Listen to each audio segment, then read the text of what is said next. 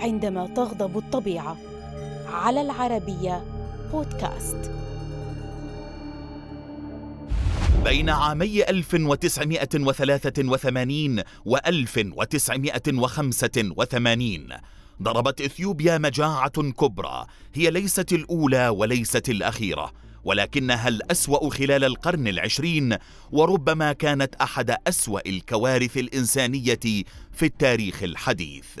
فإثيوبيا البلد الزراعي يستجدي كسرة الخبز وشربة الماء والجوع استخدم كسلاح.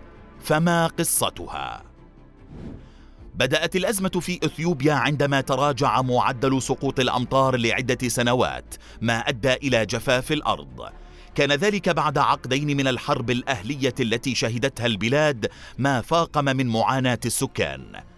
كانت فترة عصيبة جدا فاستنفد الأهالي المحاصيل الزراعية ولجأوا إلى تناول البذور المخزنة فلم يجدوا ما يزرعونه وقاموا بذبح ما لديهم من الحيوانات والمواشي فخسروا ما كانت تنتجه.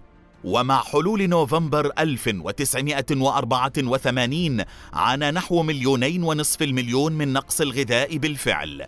فيما كان هناك ما بين ستة وعشرة ملايين شخص مهددين بخطر المجاعة.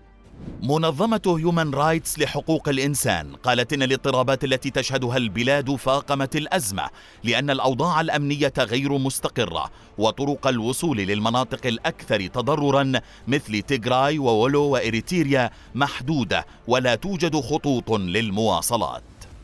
بحلول يناير عام 1985 تدهورت الأوضاع واتسعت دائرة المتضررين فنزح ما بين مليون ونصف إلى مليوني شخص من مزارعهم إلى مخيمات الإغاثة في إثيوبيا أو السودان أو مواقع إعادة التوطين الحكومية في جنوب إثيوبيا. لكن الظروف غير الصحية في المخيمات زادت من معاناة النازحين.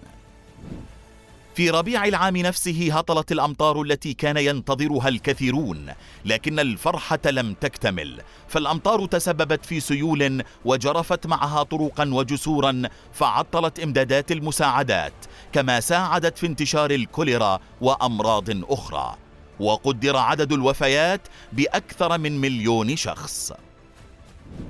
تحرك المجتمع الدولي للمساعدة على نطاق واسع وجمعت المساعدات من المنظمات الإغاثية وممثلي الدول والأمم المتحدة وحتى من مشاهير الموسيقى حيث تم إنشاء الصندوق الموسيقي العالمي لجمع المساعدات. منع المساعدات من البلوغ لأهدافها والترحيل القسري الممنهج فأقم حجم الكارثة التي شكلت حلقة من مسلسل مأساة لا تنتهي يعيشها الأهالي في إثيوبيا.